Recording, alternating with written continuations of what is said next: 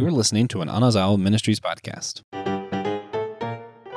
Have you ever wondered about the birth of Jesus Christ? Well, if you're looking for a podcast with all the answers about Jesus' birth and St. Nicholas that's going to help you better understand your faith, then you've come exactly to the wrong place. But if you're looking for a show that's going to ask questions, struggle with differing opinions from smart theologians, and leave you completely clueless, then you found the perfect show for you this holiday season.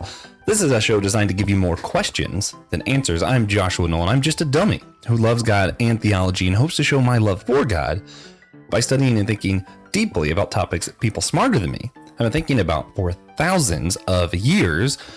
Today, we're not going to be diving deep into any specific theologian. We're going to be looking at a few of the different councils, a few of the different struggles that have been coming up in modern scholarship within Christianity, and just kind of looking at the um, ideas of who's Jesus, why does his birth matter, where did he come from, and um, how does being fully God and fully man work? If it's not 100% God and not 100% man, which is not, that's not what we're saying. Fully God, fully man is not the same thing as 100%, 100%. Because that's two separate things, which we'll learn is a heresy. We're going to go over a couple different heresies today that were discussed in the early church. Why they're heresies and should we still consider them that now?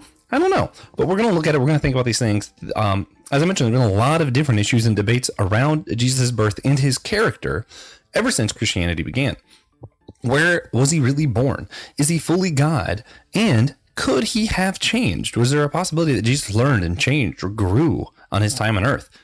That's what we're going to be talking about today. Today, we're going to do something a little different than normal. You know, we're talking about Christmas. It's the holiday season. This episode's coming up uh, about a week, a little less than a week before Christmas Day in 2023, in the year of the, our Lord.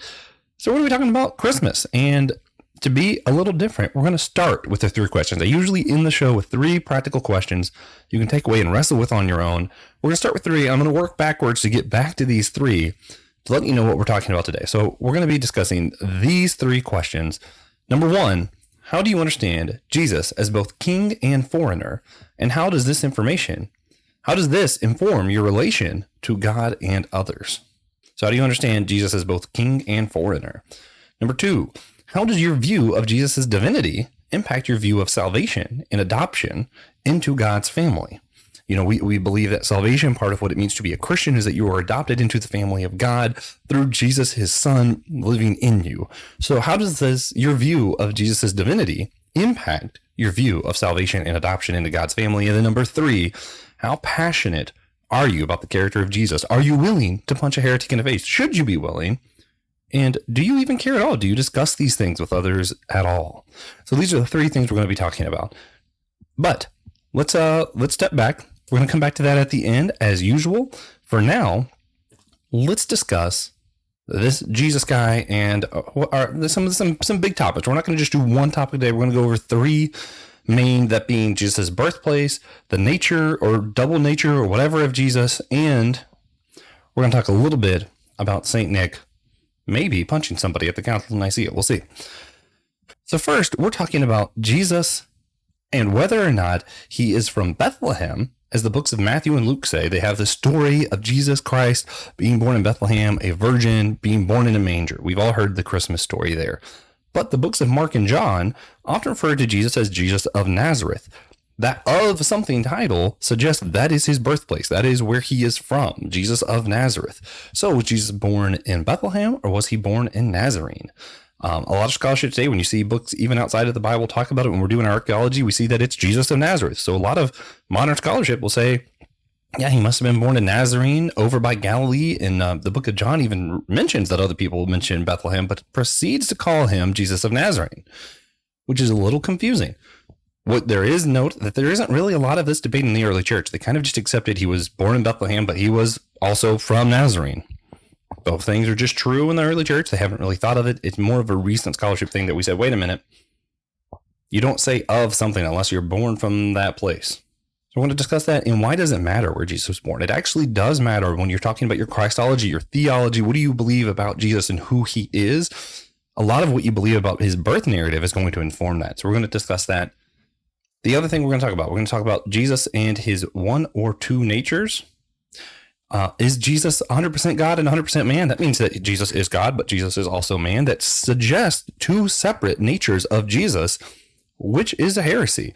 There's a lot of different heresies that we're gonna we could go over. We're not gonna go over all of them, but I do want to go over a few that some of the first few councils of the church actually address directly when we're talking about the nature of who is Jesus, which is the fundamental thing of what it means to be a Christian is understanding Jesus. Um, so yeah, we can disagree about this. We can have a hard time figuring it out for ourselves, but we do need to look at some of these heresies and we do need to think about should this be heresy? What do I think about this? How do I feel about this for myself? Right. So coming up first, we would be talking about adoptionism, um, and that was a belief that Jesus was born a human, and then at his baptism, God adopted him. So at that point, he became God, the Son of God, all that stuff. But up until then, he was just normal, regular human. Um, that is a heresy called adoptionism. Um, the next one is Gnosticism, uh, which was this belief that there was the demiurge or Satan is like this dualistic evil thing, and then there's the good God, which is our God, and that Jesus was, you know, the supreme being of goodness that would come to defeat the demiurge. Um, this was actually a really popular belief, even within some of some churches were struggling with this. Um, you see in the book of John, book of Revelation, Third John different places in the Bible address Gnosticism head on, saying this is a heresy, this is evil, this is wrong. There is no dualistic thing. God made everything. Um, part of Gnosticism included a belief called I'm going to butcher the pronunciation here, but I'm a dummy, so you can't, you know, you know, just roll with it. Uh, Docetism, which is that the belief that Jesus appeared to be here, but he was really just a spirit. So what we thought we saw was a real human being amongst us, but it was actually just spirit. Um, it's another thing we're going to have to talk about. Uh, the, the, let me let me address why some of these are problems.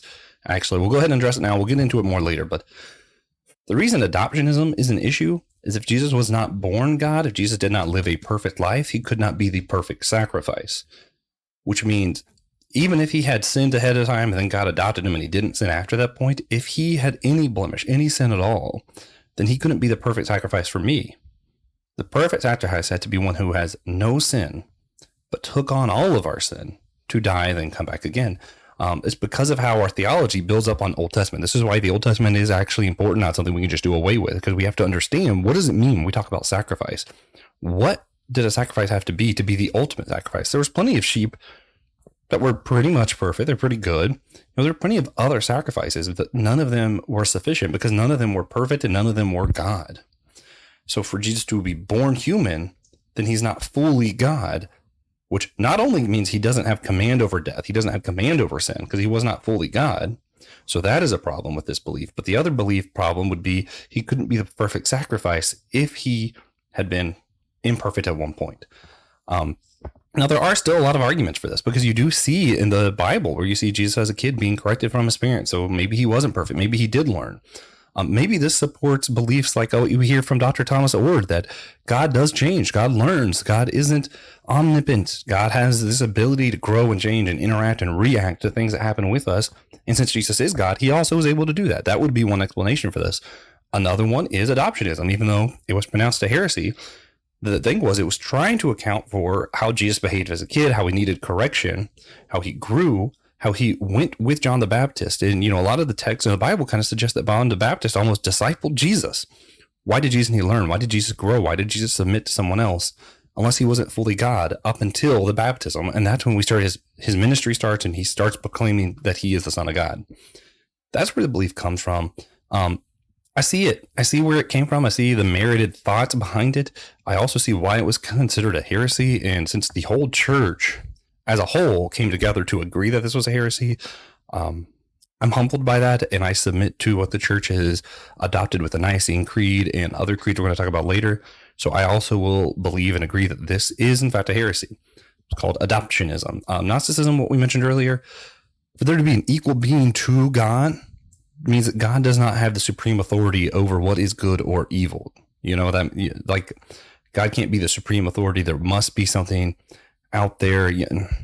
He can't be a sovereign, which means he can't have taken the authority to save all of us, which means there would be equal chance for evil or good to win. I mean, there's a lot of problems with dualism. Also, the problem of Docetism being part of that, where Jesus was just a spirit who just appeared to be here.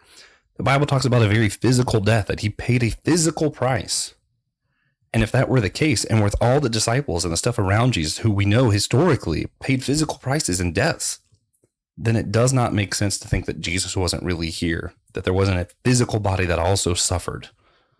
Because otherwise, why would anybody else choose to suffer also physically, unless they had encountered that. You know, the Bible's very intentional if people touched his wounds, people saw Jesus in the flesh before them. So that's why this Gnosticism, Docetism, important that it is that we do consider this a heresy. Um, and actually, I don't, I don't see a lot of credence to it other than just you know, kind of seems sometimes like there's good and evil in the world, which means dualism. Like, eh, I don't see any logical or biblical things to support those beliefs. So I'm just, yeah, yeah heresy, creeds were right, all on board. Adoptionism, I see where it came from, but I'm with the creeds. Still think that's a heresy. Next one I want to talk about is Nestorianism. And that is this belief that there was two separate natures. So that is 100% God, 100% man. That there was God and man. They were in the same place, coinciding in Jesus.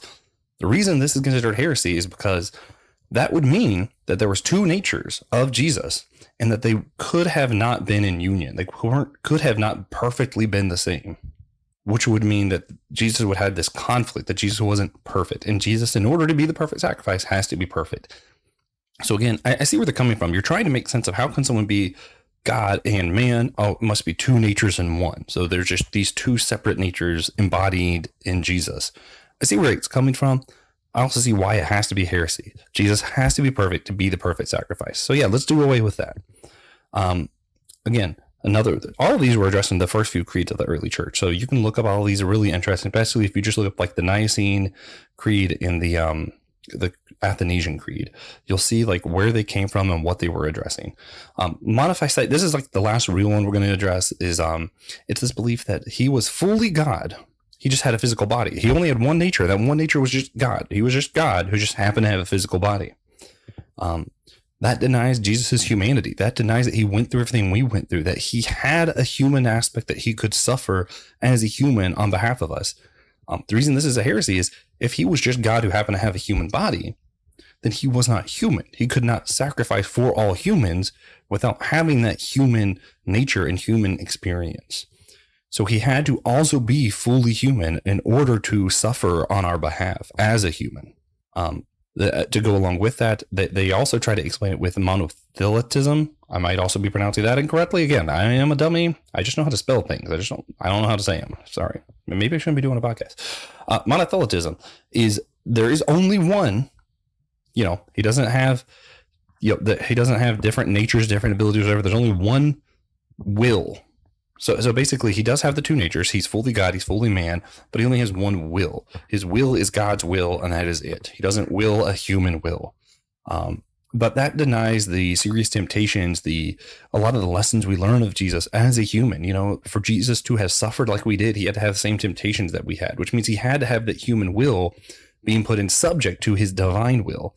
So the reason this is a heresy, so even though they acknowledge that God is fully that Jesus was fully God and fully man, the two natures. They're saying he only had one will, that is the divine will. Well, that can't be either because then his human will wasn't there to be put in subjection to, which means all the temptations, all the things that we're told he went through are meaningless. And that, that's not the Jesus we know. It's not the Jesus of the Bible. It's not the Jesus that we believe in. That is also why that's considered heresy from these early creeds, councils that the church had. And I think it's important that we hold all these together. So again, we're talking about where's Jesus from? What is his nature?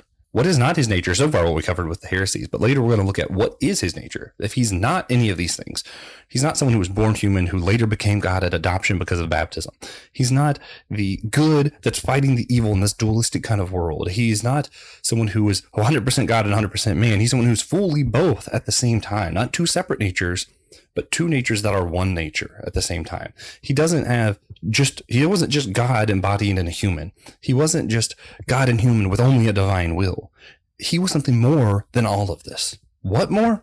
Hang in there. We'll get to it when we talk about the Nicene and Athanasian creeds later. I think they say it perfectly. So I'm just going to quote those at the end of this episode. Spoiler alert, I guess. For now, let's, let's look at some of the, um, the more, more practical stuff. What I've experienced personally and how that kind of paints my beliefs in all this. I only have one nature. I myself, I, even though I might have mind, body, soul, spirit, you know, all these different parts that make up me, I'm just me. So it's hard for me to wrap my mind around something that had multiple natures that were also the same, combined, you know, this two in one, fully God, fully man, because I'm just fully man, and that's all that I have capacity for. And for me to imagine someone who was fully man and fully God, sometimes it's it's hard to um, it's hard not to think of that as okay, so he was everything I am, but also God as two different things that just happen to be in one place. But that's not what I'm about. That would be two separate wills. That would be that heresy we mentioned earlier. He was fully man and at the same time fully God. Two natures, one person, two wills, one person. The human subject to the divine, all in one. And yeah, man, that's complicated. And that's something that I cannot, for the life of me, understand because that is not my experience as a human who is just fully human. I've experienced salvation, though, right? So it's hard for me not to believe in some kind of sovereignty, not believe in Jesus' divinity. You know, when I'm thinking of who Jesus is, I, I'm always going to be thinking of who he is to me, how he is in my heart, how he changed my life. My belief in him has completely ratified who I could be, the sinner, this evil, loathsome man that I am. Instead, if a man who experiences mercy and grace and tries to extend that to others as part of the body of Christ, all of who I am, my whole identity, is wrapped up in my belief in Jesus' divinity. So yeah, I'm gonna have a bias. I'm gonna like look at all these things and think, yeah, no, Jesus has to be fully God. He can't just be a man who was wise because how like it just it doesn't add up to the spiritual experiences that I've had. It it adds up to you know, I could see where a person who was just a man made so much difference in this world. We can look to all kinds of heroes and figures out history who made a huge impact. Martin Luther King, um, you, you know, we just we could go through person after person after person who made a huge impact in the world. Albert Einstein, right? But none had such a personal, spiritual effect on me as Jesus did. So it's hard for me to do anything but then to start with Jesus was divine and then go, and then what? How was he also human? So my mindset is always going to start with, this is God. Now what? Because that's my experience. Um, and you know, I grew up knowing about some of these heresies, hearing about all this. So of course, I always have a bias of like, yeah, no, these things are wrong because I've always heard they were wrong.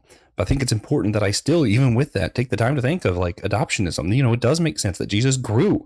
What does that mean? That he was corrected by his parents. To not just say because I was taught this was a heresy, it's a heresy, and not think about it, but to think of why is it a heresy, or to think what if it's not? What if we were wrong this whole time? And really consider it on my own and come to my beliefs on my own, something I need to do, which is hard to do when you're told this is heresy your whole world. That's like your whole life. You don't know what heresy means necessarily, but you know, mm, that means it's wrong. So yeah, that paints a lot of how I view and how I think about these things. Um, I think a lot of people have felt things happen in their life that had to be fate or something, and that makes it easier to believe in God's sovereignty, that God had a plan. And that plan, including Jesus, makes sense for a lot of us. You know, perhaps though, perhaps we're afraid. This this when we're coming to like the birth and how we understand the birth. I think one reason we have a hard time thinking we have an easy time thinking of Jesus of Bethlehem. He's sovereign over my life. He has all these plans. He's all these things. I've seen fate unfold. Sometimes I think it's harder for us to think of Jesus of Nazareth, who was a foreigner, who was someone from outside who came in, who was from a poorer family, right? We think we I think a lot of times it's hard to think of Jesus the refugee. Easy to think of Jesus the king. But I think we have to hold these two ideas that we're going to see in tension together to fully understand Jesus' background, who he is, and then think about what does that mean about who he is to us. And it's of course it's again for I think everybody probably has a hard time trying to relate to or understand of a, a being that's not only fully what we are, but also fully something else. Because it's hard when you see something as something else to not just think of it as other. So it's weird. We have this tension where it's easy to think of Jesus as king, but also hard to think of him as other because that doesn't make sense, right? Like it's hard to think of him as other as other than human without thinking that he's only God, only king. Sometimes we have to understand him not only as the divine, not only as the king, but also as the human child, as the human who can relate to us, as the human who's one of us, but also was a refugee that we need to care for. Um, I think that's why we see in the Bible when we get to, you know, it talks about like the end times that when you come up and God's like, I didn't even know you. I was poor. You didn't feed me, right? I was without clothes. You didn't clothe me. All those things that we see Jesus talking about when people come to the end, they're like, well, what? We didn't see you. Yeah, you did. Well, that's because I think we miss some of this. We miss that Jesus was human, that he was a, a, that he was cold sometimes. He was hungry. He was a child. He got corrected from his parents.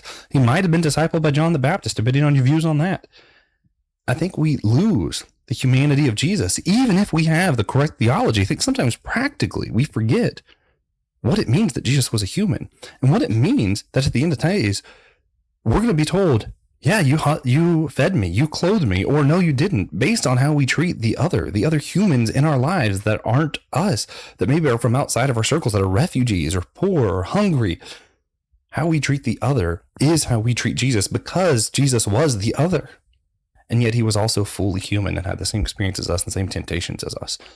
How we understand all of this mentally and practically sometimes are different. Sometimes we, we have all the right words, we have all the right beliefs, but we forget practically at the end of the day, I saw that hungry person and I either fed Jesus or I didn't.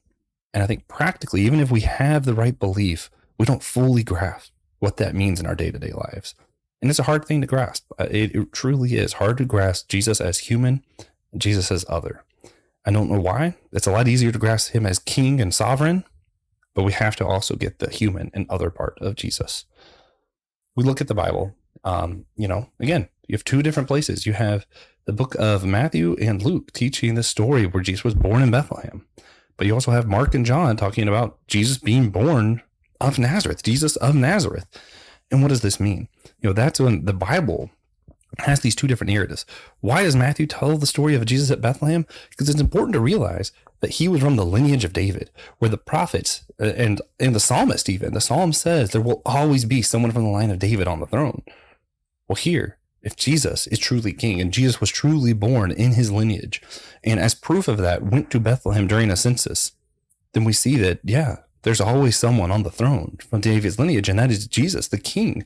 So not only is it showing that God didn't forget his people and David and the lineage, but it also shows Jesus is king. That's why this story is so important of Jesus at Bethlehem. Not just because, oh, the baby in a waddling manger, you know, whatever, but because, no, Jesus is king. That is why we need to understand that story of Jesus being born in Bethlehem. Um, even though there's no real evidence that there was a census um, in Bethlehem or anything like that, you know, there was no Roman census that we can read about or find in history at all at this time. But I think the story, whether real or not, whether this was just analogous or whether this had literally happened, it's important to know that Jesus was from David's lineage, that Jesus is king, not just because he's God, but also because he is God's chosen. Both of those need to rest in the story of Jesus being born in Bethlehem, and it's important for us to grasp that. But also, the Bible does say he's of Nazareth.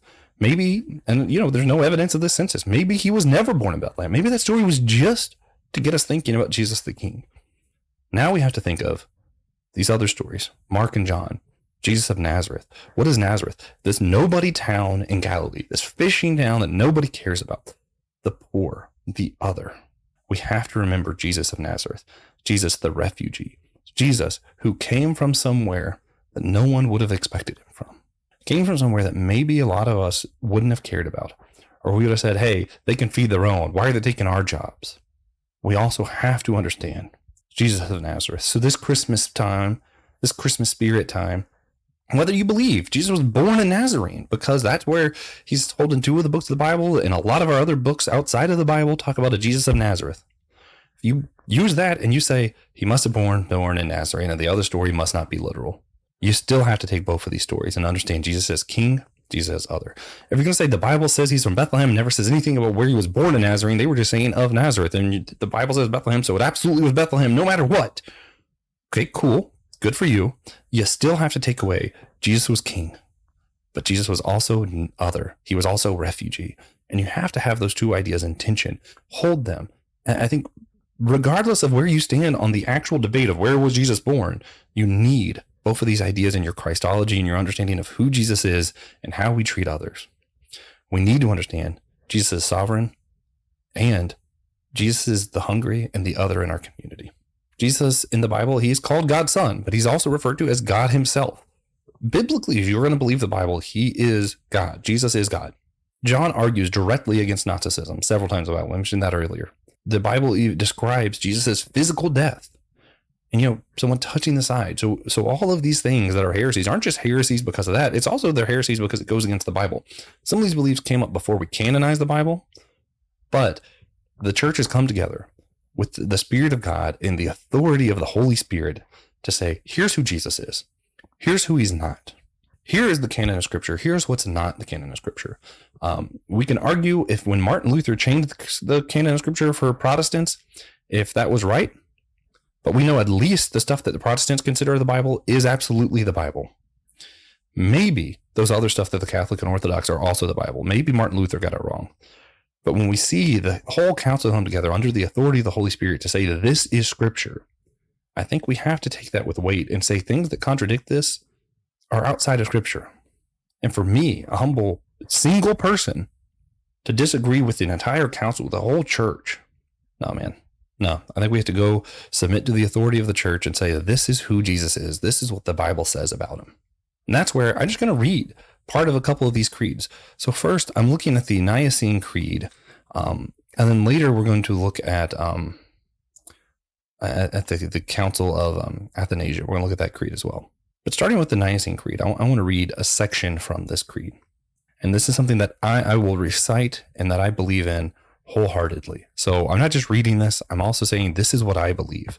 You know, a lot of times I just leave you the question. I don't tell you what I believe personally. This is what I believe. I believe in one Lord Jesus Christ, the only begotten Son of God, born of Father before all ages, God from God, light from light, true God from true God, begotten, not made, consubstantial with the Father. Through him all things were made. For us men and for our salvation, he came down from heaven, and by the Holy Spirit was incarnate of the Virgin Mary and became man. For our sake, he was crucified under Pontius Pilate. He suffered death and was buried, and rose again on the third day, in accordance with the Scriptures. He ascended into heaven, and is seated at the right hand of the Father. He will come again in glory to judge the living and the dead, and his kingdom will have no end. Yeah, no other words. That, that is who Jesus is. Again, here we go. The Athanasian Creed.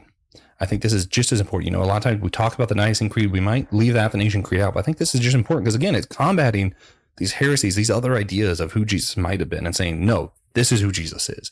And I think our disagreement, the things we might not completely be 100% on, sure, if it falls within this, we can say this together, let's disagree. Let's have these conversations. I'm just a dummy. I'm open to you being right. But let's start with these creeds where the whole church came together and agreed, because I think these are from the Holy Spirit. I think these are correct teaching. So Athanasian Creed, here we go. Again, this is something that I personally believe, not just me reading. This is also something that I will admit to being true in my own belief. Although he, talking about Jesus, although he is God and human, yet Christ is not two, but one. He is one, however, not by his divinity being turned into flesh, but by God's taking humanity to himself. He is one, certainly not by the blending of his essence, but by the unity of his person. For just as one human is both rational soul and flesh, so too one Christ is both God and human. He suffered for our salvation. He descended to hell. He arose from the dead. He ascended to heaven. He is seated at the Father's right hand. From there, he will come to judge the living and the dead. At his coming, the people will arise boldly and give an accounting of their own deeds. Those who have done good will enter eternal life, and those who have done evil will enter eternal fire. I don't know when I talk about heaven or hell what I believe about the about eternity. You know, I don't know if I think that there's a true heaven or a true hell. I do think Jesus is fully man, fully human, fully God. He descended to hell, rose from the dead, went up to heaven, whatever that might mean. I don't know what heaven is. I don't know what hell is. But I know that he also comes to judge, not only to bring our salvation, but to judge where we are now. I believe one day we'll all be brought into Christ, back, into God, into a salvation. When we talk about what is eternal life, what is eternal fire, I don't know. I don't know what those terms mean. What I do know is the rest of this creed, what it says about our salvation, who Jesus is, what he came to do. Yeah, that's from the Holy Spirit, and that is that is correct. It is true. So I'm wrapping all of this stuff up together. What are we going to believe?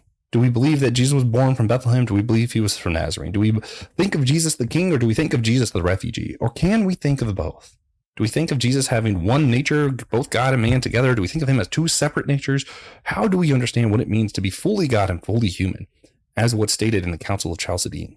Chalcedon? I don't know. I don't know how to say things, guys. Again, dummy. Dummy for theology, not smarty for theology. And if Jesus could learn and grow, he was able to, as a child, learn to grow, to be corrected, to be taught. When he met John the Baptist, he was discipled. If those things are true, does that imply that Jesus was human before he was baptized? Or does that imply that God can change and grow? Or is there some other explanation for that? These are important things for us to think about, surely. But also, this Christmas spirit, Christmas time, we must think of St. Nicholas, Santa Claus himself. There is a myth that at the Council of Nicaea, we, we, we earlier, we just a minute ago, I quoted the, uh, the Nicene Creed. At this council where they came up with the creed, St. Nick was there. And it said that when someone named Arius pronounced a heresy, St. Nick got up and punched the guy in the face, was thrown in jail, was broken out from angels, and that's how he was sainted. There's absolutely no evidence to say this was true. The story didn't come around till like hundreds of years afterwards. But man, it is it's a fun story where St. Nicholas was so passionate about this because you think he was at the Nicene Creed. He was discussing who is Jesus. This is the fundamental Christmas question. Who is Jesus? And someone comes up and says, "Nah, man, he wasn't. He wasn't really human. He was this, or something that that would enable. That would mean that the story wasn't about our salvation, but was rather a story just of a good guy. Was rather a story of God taking on flesh, but not necessarily God being human and having the full experience. He was questioning the character of Jesus. He was questioning the fundamental doctrine of salvation. And St. Nick was so passionate about what he believed, he punched the guy in the face. Now, whether or not the story is true, I think there is something to take away from old St. Nick here that it's important that we are passionate, that we believe deeply and care about these questions, that we care about the character of Jesus, that we don't just go, nah, I don't understand it, shrug it off. I think it's important to be passionate about understanding and wrestling with these questions of who Jesus was. What does that mean for me? What does it mean that he was king? What does it mean that he was a refugee? What does it mean that he was fully God, fully man, and not two separate beings and not just one will or one being? What does it mean that he was fully man, fully God, two natures, one nature, two sorry, two natures in one, two wills in one, the human subject to the divine in the person that is Jesus Christ, the embodied God, the embodied Son of God, both at once. What do these questions mean? Yeah, man, it's confusing. I don't have a straightforward answer. I am passionate about it. I think you should be too. Maybe not punching people in the face, but maybe passionate enough to punch people in the face. You just don't actually do it. You know, you don't want to be thrown in jail. Then we have to get into angelology and whether angels would break you out of jail. Is that something an angel would do? I don't know. Maybe that'll be the next episode next year. We'll talk about angelology for Christmas at Dummy for Theology. This year, I want to think about what does it mean to be as passionate as Saint Nick? What does it mean to understand Jesus' birth and his character? These are the things I want us to think about.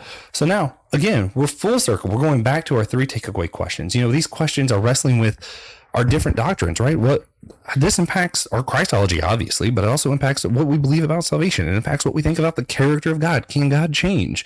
You know, it impacts what we think about salvation. What does it mean to be saved from Jesus if he wasn't fully God? What does it mean to be saved from Jesus if he didn't have that fully human experience? Could he be our sacrifice?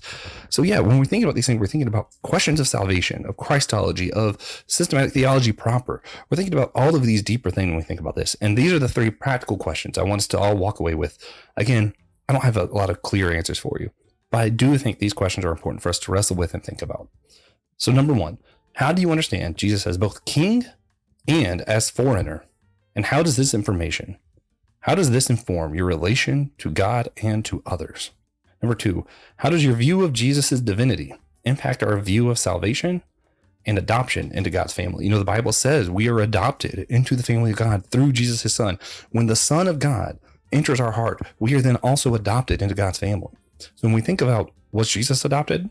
Was Jesus always God? What does this mean for our other views of what it means to be saved, to be adopted into God's family? You know, what is the character of God, be, Jesus being fully human, fully divine? What does that mean when I think about me being adopted into that same family?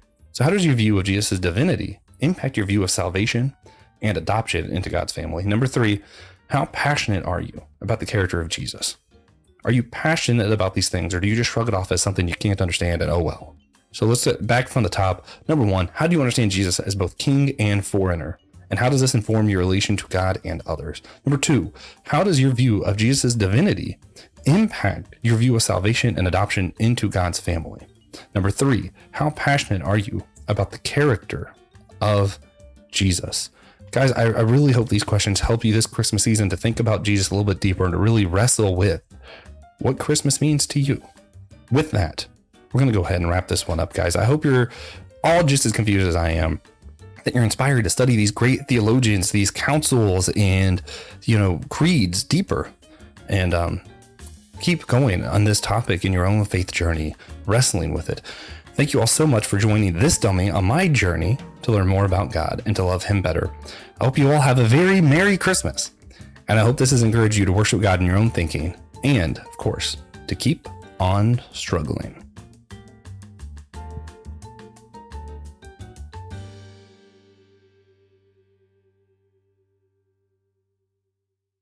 This was an Anazao Ministries podcast. If you'd like to check out other shows like this, be sure to subscribe to the network.